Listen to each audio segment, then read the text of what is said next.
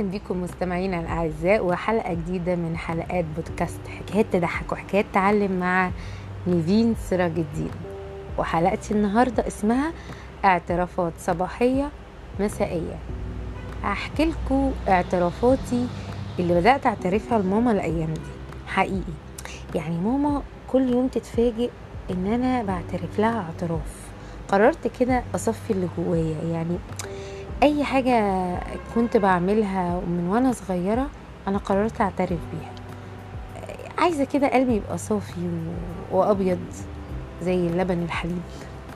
ففي يوم كده كنت قاعدة معاها في ساعة صفا وقلت لها يا ماما الاعتراف الاول، ما احنا كل شوية بقى هنعترف اعتراف. ماما انا عايزة اقولك حاجة يا حبيبتي. قالت لي ايه يا بنتي؟ قلت لها يا ماما انت كنت في الكلية بتديني فلوس. انا طبعا قايله لكم ان انا كنت في كليه اعلام الاول جامعه القاهره، وكنت بسافر كده، وكنت قاعده في مدينه جامعيه.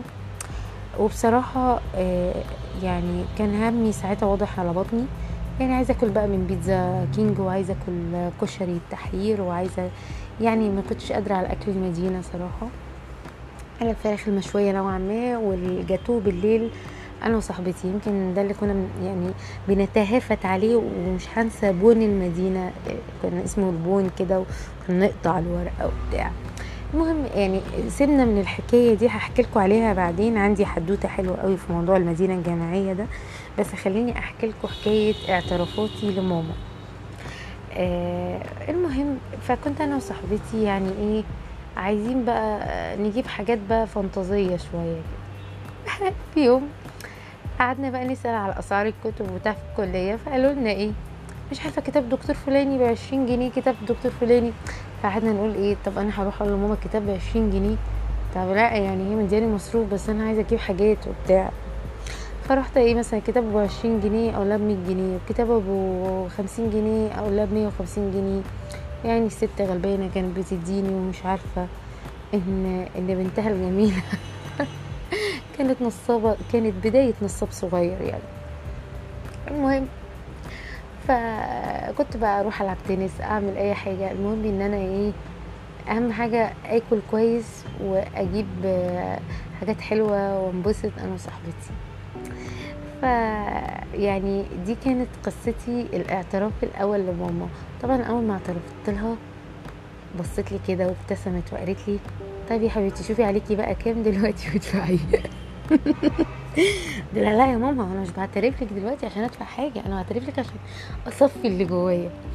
ماشي، دي الحكايه الاولانيه. الحكايه بقى الاعتراف الثاني هو اعتراف كان آه ليه علاقه بالثانويه العامه.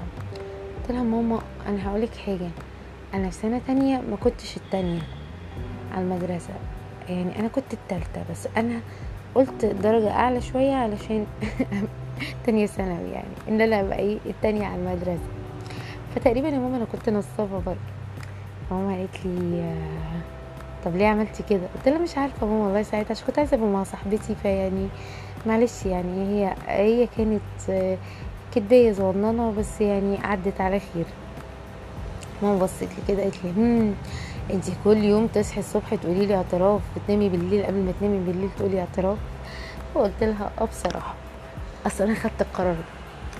ليه بقى خدت القرار ده؟ هو ده اللي هقوله لكم.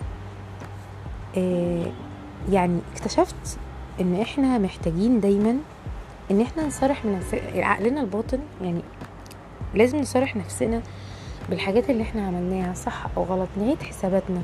آه مش معنى كده ان احنا هنعيد الزمن لورا ولا هرجع آه اللي فات.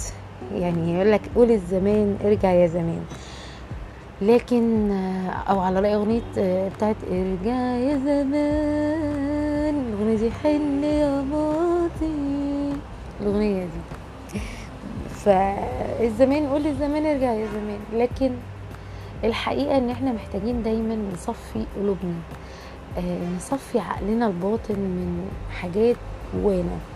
يمكن انا ساعتها ما كنت بعمل التصرفات اللي هي مراهقه او تصرفات صغننه او ممكن اسميها، لكن آه كنت ساعتها خايفه وبخبي. لكن دلوقتي انا مش محتاجه اخبي وخايف، ومش محتاجه ان انا اتصرف تاني تصرف زي ده، لاني فهمت، كبرت، عقلت، نضجت. لكن محتاجه اعترف للشخص اللي انا عملت فيه كده عشان انا ضميري كمان يبقى مرتاح. نوع من تصفيه الروح. لا كده مش تصفيه، انا كده بطلع روحي مش بصفي روحي.